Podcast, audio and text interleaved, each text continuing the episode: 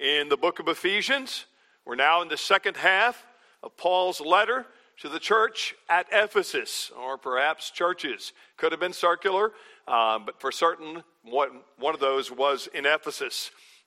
And we're now, having looked at the first half of the book, which is the doctrinal portion, we're now looking at the more practical, the more down to earth, where we put feet to things that we believe and try to behave in a way that is honoring to the God who has redeemed us and saved us and brought us in to be one people, one race throughout the world, without, throughout the world, the Christian race. We are now seeing that God's new humanity needs new standards.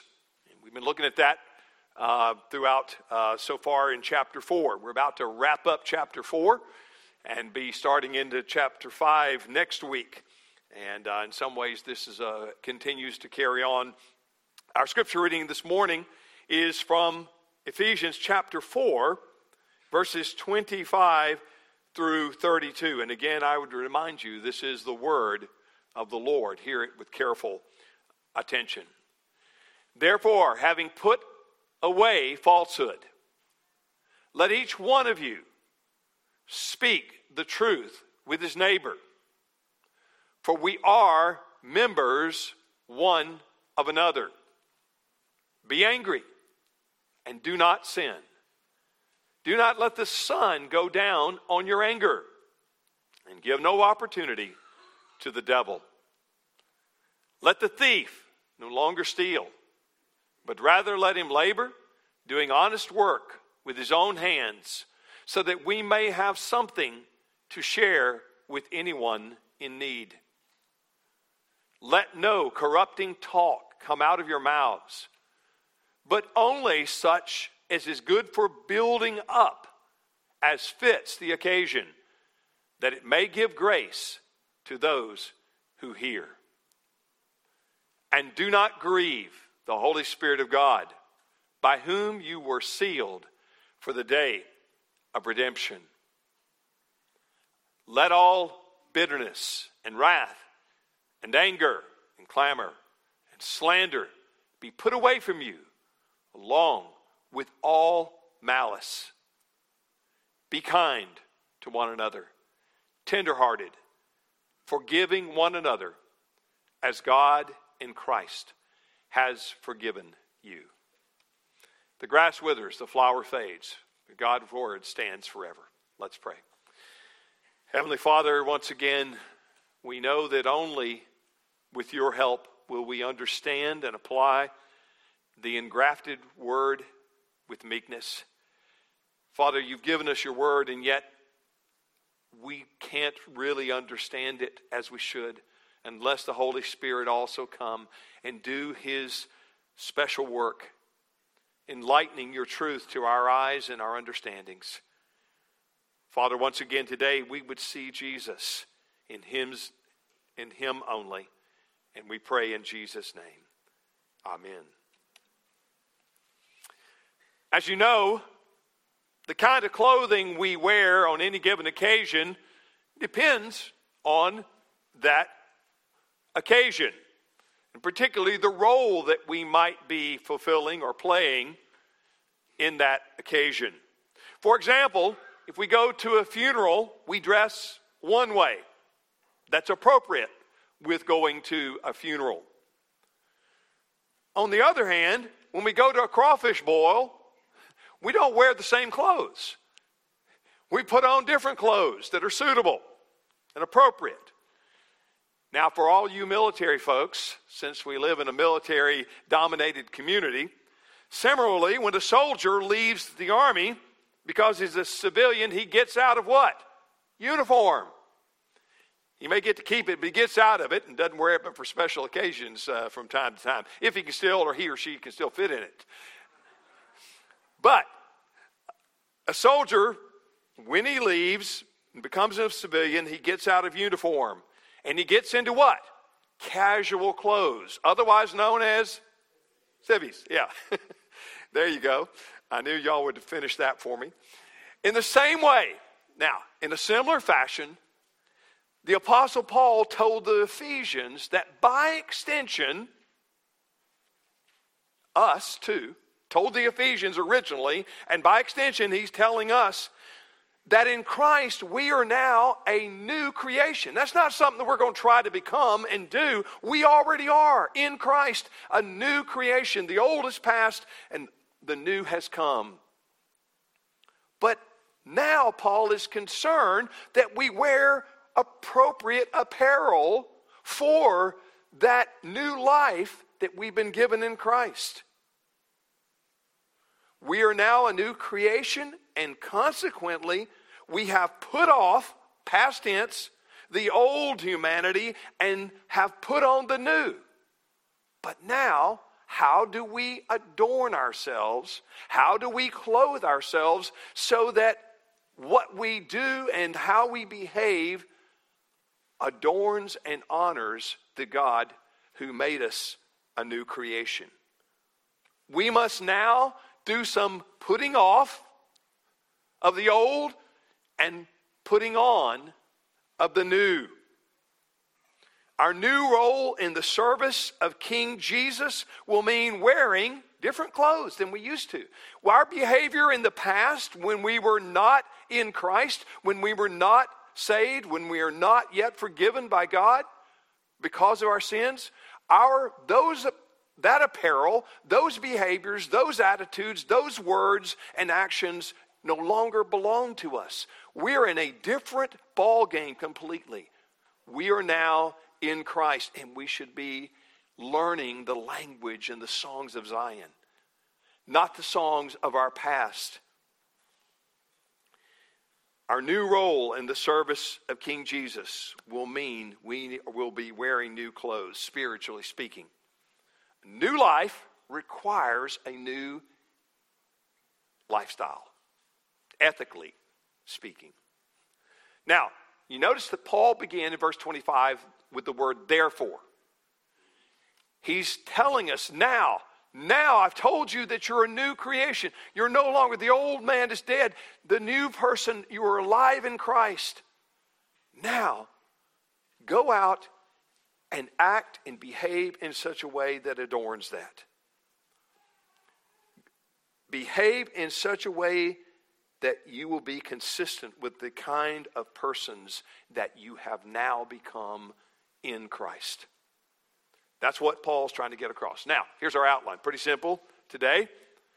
The practical examples, the pointed exhortations, and the person the, the person to emulate. Let me say that again. The practical examples, the pointed exhortations, and the person to emulate. Now, as for the practical examples, that's going to take up most of the text this morning, verses 25 through 30. So if this one seems to be getting long and you're thinking, oh no, there's two more to come, relax. They're short compared to this one, okay? Uh, so don't get nervous. Um, first of all, I want you to notice Paul gives us several practical examples of what this new clothing should look like. What's it consist of? What's it made, what's it made of? How do you use it? And he does so by giving us an example of four things. Four things. See, one, two, three, four. Yeah. One, two, three, four. Four things that we're supposed to put on. Now that we've put off the old, we're now to put on. Again, we were not in Christ at one point, now we're in Christ. That is our being, our person. But now we're to, Paul is giving you negative things and positive things. Negative things that he doesn't want us to do, and positive things he's encouraging us to do and exhorting us to do. And he's given us those four examples here. Now, the first one is this He's saying to the Ephesians and to us, you need to turn from lying to telling the truth. In the ancient world, Greeks were notorious liars. It just came with the territory. They were having to learn not to lie overtly or even little white lies. They were having being told they needed to learn. Listen to verse 25 through 30 again.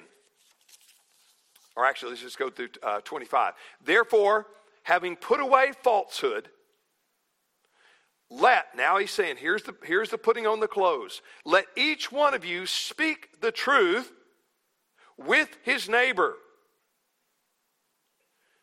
For we are members of one another. You heard the, the negative, the false, put away falsehood, and positively speak the truth with his neighbor, for we are members of one another. Now, the parallel example of this is found in Colossians. Listen, this is in Colossians 3 9 through 10. What do you know about Colossians already? It's kind of the sister book for Ephesians. A lot of the same things. A lot of times they're helpful in understanding one part. If, if it seems a little clouded, go to the other part and you can get a good grasp sometime by doing that. Scripture interprets Scripture, remember? Don't forget that. It's an important hermeneutic or, or, tool for interpreting the truth of the Bible. Colossians 3 9 says this Do not lie to one another, seeing that you have put off the old self. He's saying you've already put off, you're, you're, new, a new person. You're no longer that old person. You're not captive to that any longer. You don't have to do that. He says you have put off the old self with its practices. Now, put on the new self. Put on the new clothes. Speak truth. He goes on to fill that out and flush that out more fully. Now, there is no equivocation here. There is no place for falsehood in the body of Christ. And yet, there's all kind of falsehood in churches today. Maybe not the most egregious and overt forms, but again, you know, little white lies. Never hurt anybody, right? We're just not really truthful a lot of times. We really don't speak the truth to one another. And then when, even when we do, sometimes we don't speak it in love. Remember, we've already covered that so far. You see, Paul is picking up on an Old Testament thing. Once again, Paul's not just pulling all this stuff out of, the, out of nowhere. He's going back into the Old Testament scriptures and he's remembering Zechariah 8, where there is an pro- Old Testament promise that God's new people will speak truth to their neighbors. They won't be known for lying and cheating and trying to hedge things and fudge things and not really quite tell the truth or not tell it when you're there but behind your back. He was saying God had promised the day will come. And Paul is thinking of that day here, hoping that this is the day that God's new people, Jews and Gentiles, will speak the truth to one another. Interestingly, Paul ignores the fact that lying is a sin first and foremost against who? God. He doesn't mention that. He goes straight to the body of Christ. Lying to or lying in the midst of the body of Christ is a very, very unchristlike thing. He says, he ignores that and exposes it as a sin against the body. This requires speaking truthfully to each other. Speaking truthfully to each other. Now, obviously, you should know by now there is no there should be no place for gossip, tale bearing, backbiting, all that kind of stuff that is all too common in too many churches. I'm going to say something, and don't, don't, don't disappoint me, okay? Generally speaking, this church is not as bad as, about that as others I have known through the years. But we're not perfect. We sometimes still don't speak the truth. And you know what?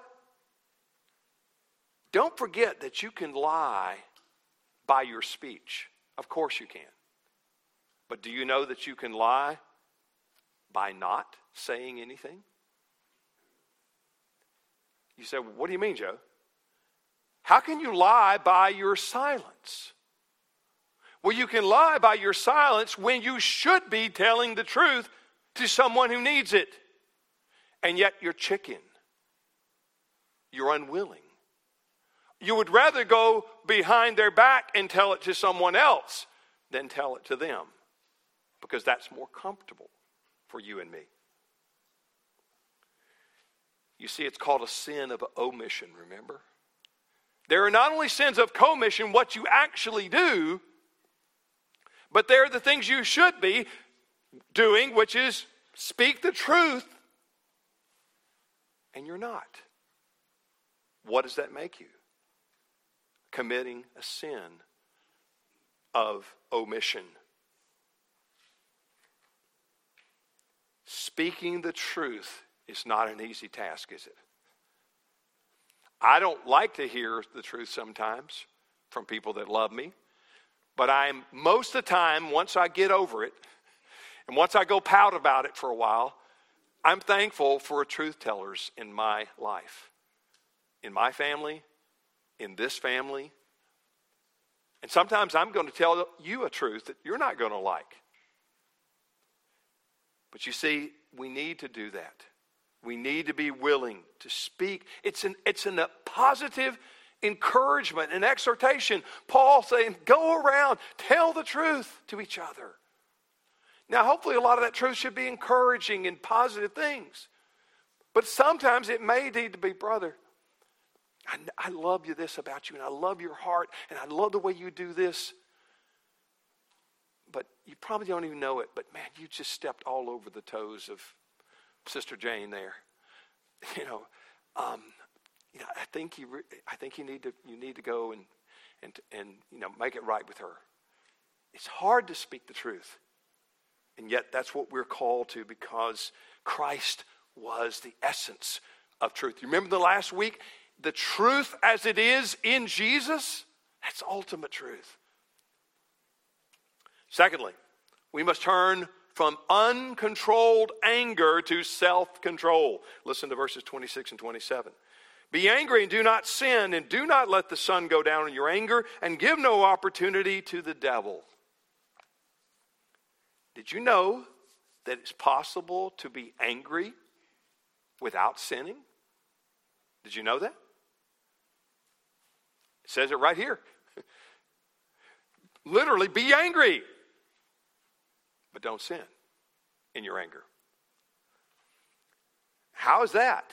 How can that be? Yes, there is such thing as righteous anger. Jesus practiced it many times. Scourging the money changers from the temple, looking at the hardness, just we saw last week, of the heart of the Pharisees, and it said he was filled with anger because of the hardness of their hearts. There is a time for anger and there is a place for it.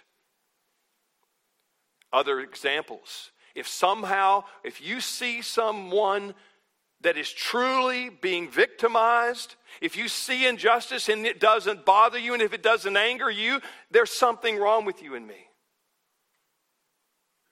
There are things to stand up and there are times to say, I will not let this go down. I am angry about this. I'm going to find a way to try to address this in the best way possible.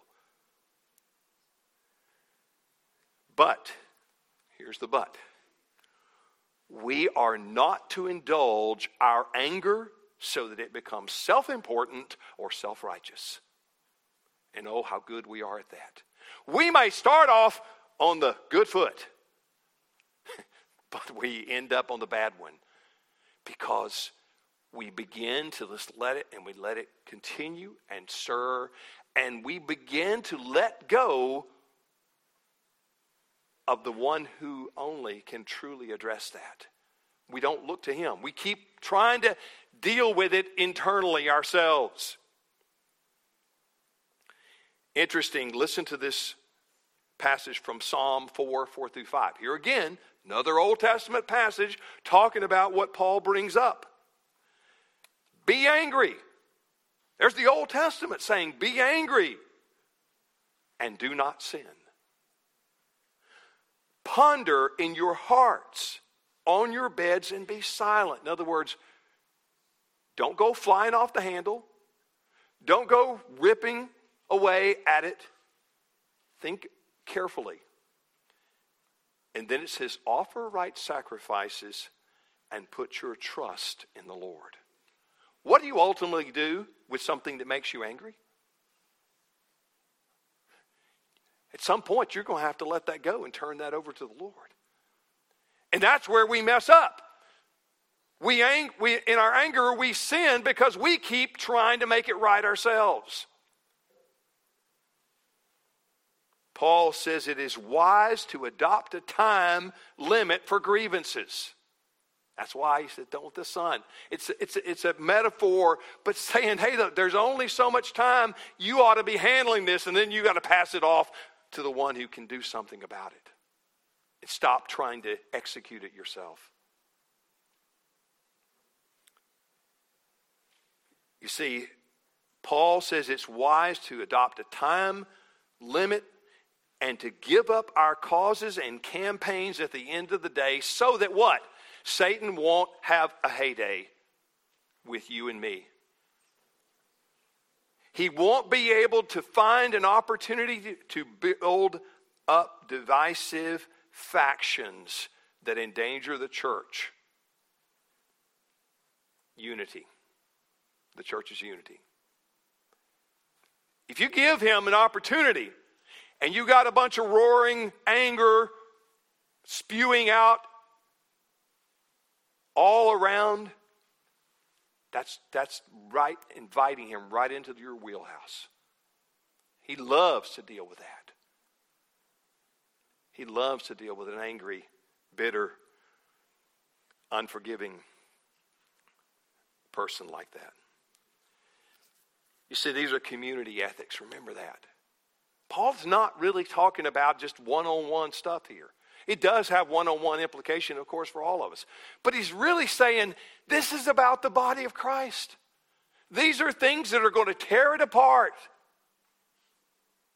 If you're false to each other, if you're not speaking the truth, you've got to do that if you're going to hold the line and hold the body of Christ together.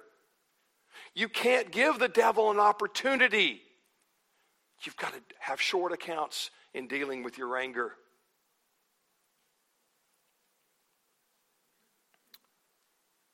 Now, thirdly, we must turn from stealing to useful labor. Listen again, verse 28.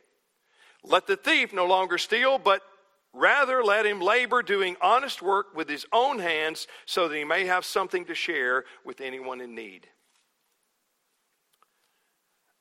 Now, Paul likely has what? The seventh commandment in mind do not steal. But you know what? I don't think he has bank robbers in mind. He doesn't have bank robbers on the brain. He's not thinking about that kind of overt stealing. Something much more subtle, much closer to home. He's envisioning all forms of misappropriation.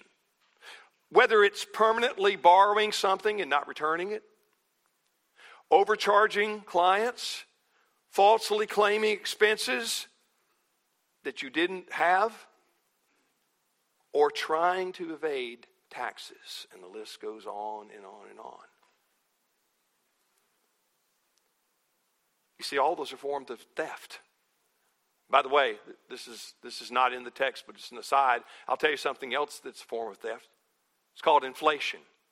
And it violates two of the commandments lying and stealing. It's a form of lying, it doesn't tell the truth, and it steals from those who can least afford it. And yet, governments do it all the time. It's being done right now, but it ultimately harms those most in need. You see, Paul, Paul urges us to seek gainful employment, not just for our own welfare, but so that we can help others. That's his point. The real crux of Paul's point is that we should become sharers with others rather than takers from others. A lot of that going on too. Those being takers from others. He says, No, what you have, use to share with those in need rather than be a taker from others, rather than being jealous and envious and want to try to bring down those who have more than you. In essence, Paul is saying, stop sponging and start supplying, Church of Christ. Stop sponging and start supplying. Note well that when Paul uses the word share, he is referring to giving others personally, individually, family group, personally, not through some kind of redistributive, coercive scheme. People go to the Bible and try to find communist nonsense in the Bible. It's not there.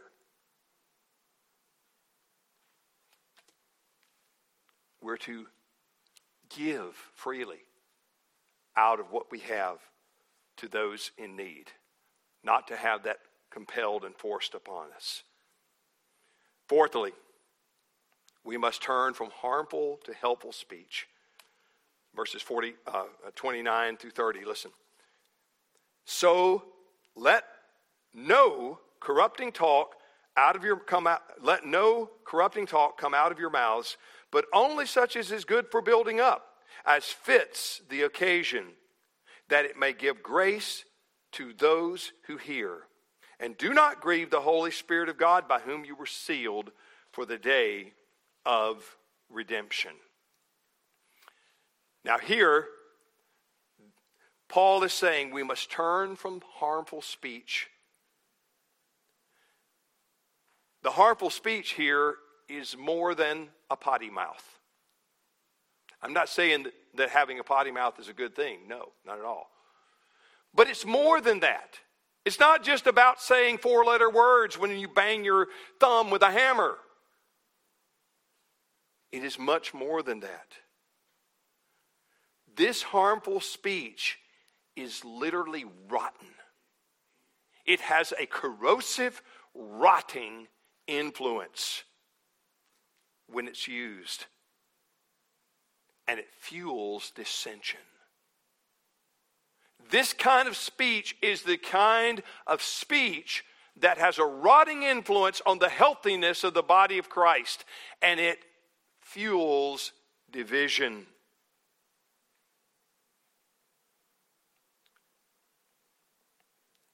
Augustine, the famous Augustine, had this motto that went like this he who speaks evil of an absent man or woman is not welcome at the table.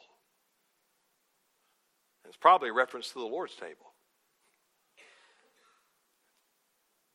He, listen again, who speaks evil, in other words, you're going behind, divisively behind someone's back, and you're speaking evil of him or her he said, That person's not welcome to the table. Why? Because they're slamming a wedge and dividing the body of Christ.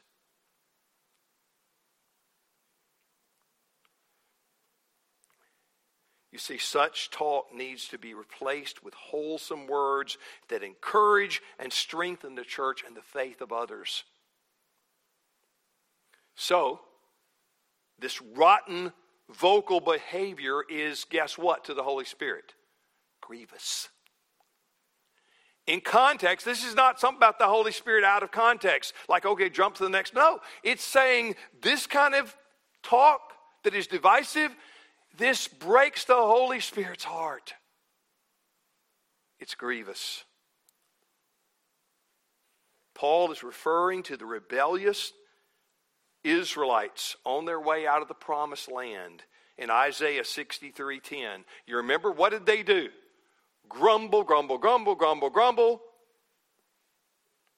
Complain, complain, complain, complain, complain over and over and over and over again. All they were doing was being divisive, grumbling, always complaining about the plan. What about this? What about what are we going to do?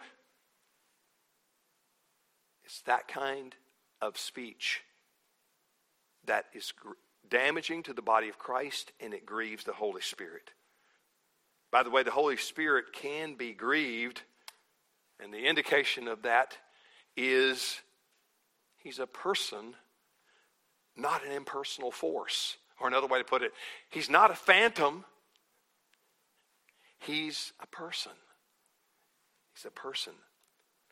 Now, Paul, having given us these examples, quickly, he's pointed out in verse 31, he points out exhort- a few exhortations.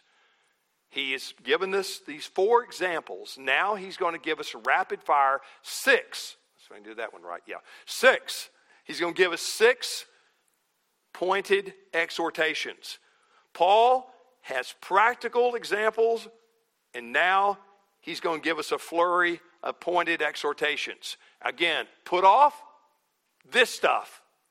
This is the negative he's given us now. He is saying this stuff you shouldn't have anywhere hanging around. These are bad behaviors. Listen to them in verse 31.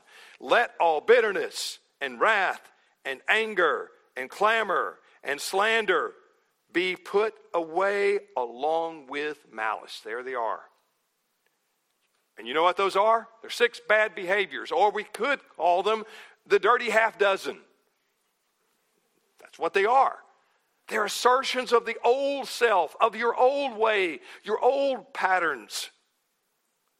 And they go together with our new self just like oil and water.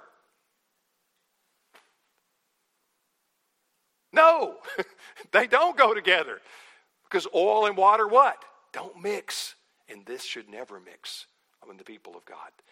That old pattern those kind of negative, they shouldn't even be anywhere near the purposes of God and the people of God as they live out their lives before Him.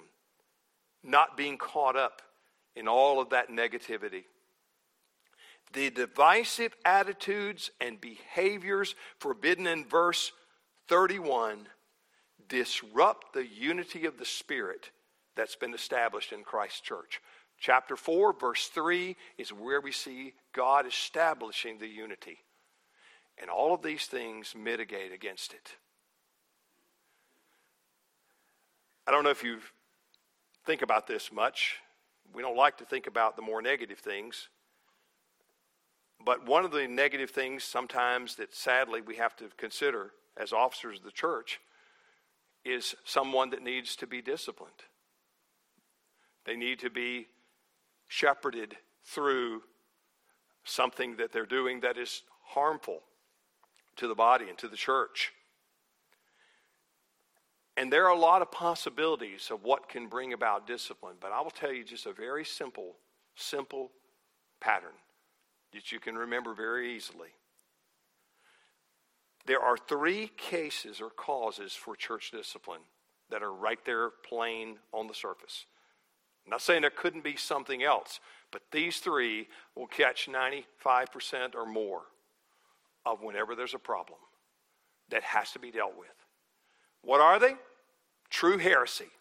When we say yes to something the Bible says no, or, or when we say the Bible teaches this and it's totally contrary to what the Bible actually teaches. If it's a serious problem, a serious core issue, that's heresy.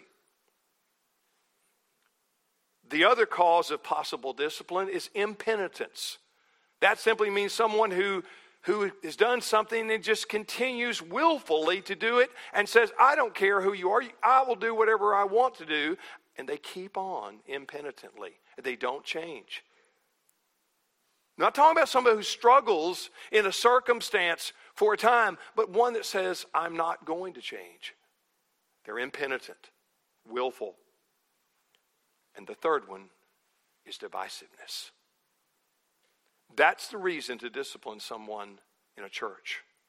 If there is continued divisiveness, that person may need to be removed from the fellowship. God takes his body seriously. It is a fragile, beautiful thing, but it can be broken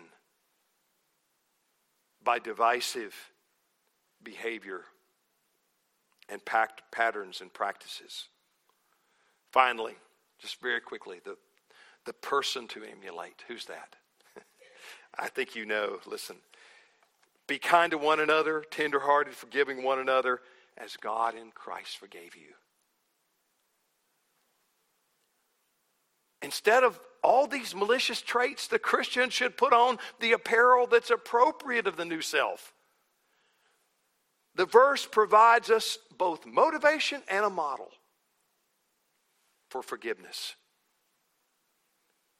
Now, you see, when we're moved to forgiveness, why do we do it? When we're moved to, to, to actually grant someone, is it because they're such a nice person? Or is it because the one you wrong is re- uh, you wronged is really worthy? No. Because God has forgiven us in Christ. That's the motivation of why we should forgive one another. Matthew 18. We should forgive one another. Why? Because God has first and foremost forgiven us. You see, mutual forgiveness is a further mark of true Christian fellowship. And Paul points out the strongest possible motive he says Christians are to forgive one another because God has already forgiven them. And the word as is implying that our forgiveness, in some way or another, mirrors or mimics or kind of gives something that's corresponding to what God has done. When we forgive, that's exactly what Ephesians is saying. Forgiving one another as Christ has forgiven you. You say, Joe, but you don't know how hard what that person did to me, how painful that has been, how hard that has been for me to forgive. Yeah, I know. It is hard. But the point is not, there's nothing you and I can ever endure here that is what God has given to right the wrongs that we have done and has given us now forgiveness in Christ. How can we then hold back and not forgive something lesser when he has forgiven so much something so great as the cost of his own son he gave in order to make right our wrongs you see when we want forgiveness well excuse me when we grant forgiveness and when you and I show tenderness and kindness to those who flat out don't deserve it at all. You know what we're doing? We're emulating God, the person to emulate. We're emulating God. We're mimicking Him. Who do you know that needs such godlike grace and forgiveness today. Now, let me make something real clear. Forgiveness is not the same thing as forgetting all things that have happened. Sometimes you can forgive from the heart, but you get wise as to not keep stepping in the same thing that that person is doing, and because the behavior continues to be wrong. Forgiveness does not wipe the slate clean. It does from the standpoint of the ledger of your, what's in your heart. It clears you, and you, you are no longer holding that person. But that doesn't mean that that's automatic a builder of trust. Trust has to be earned.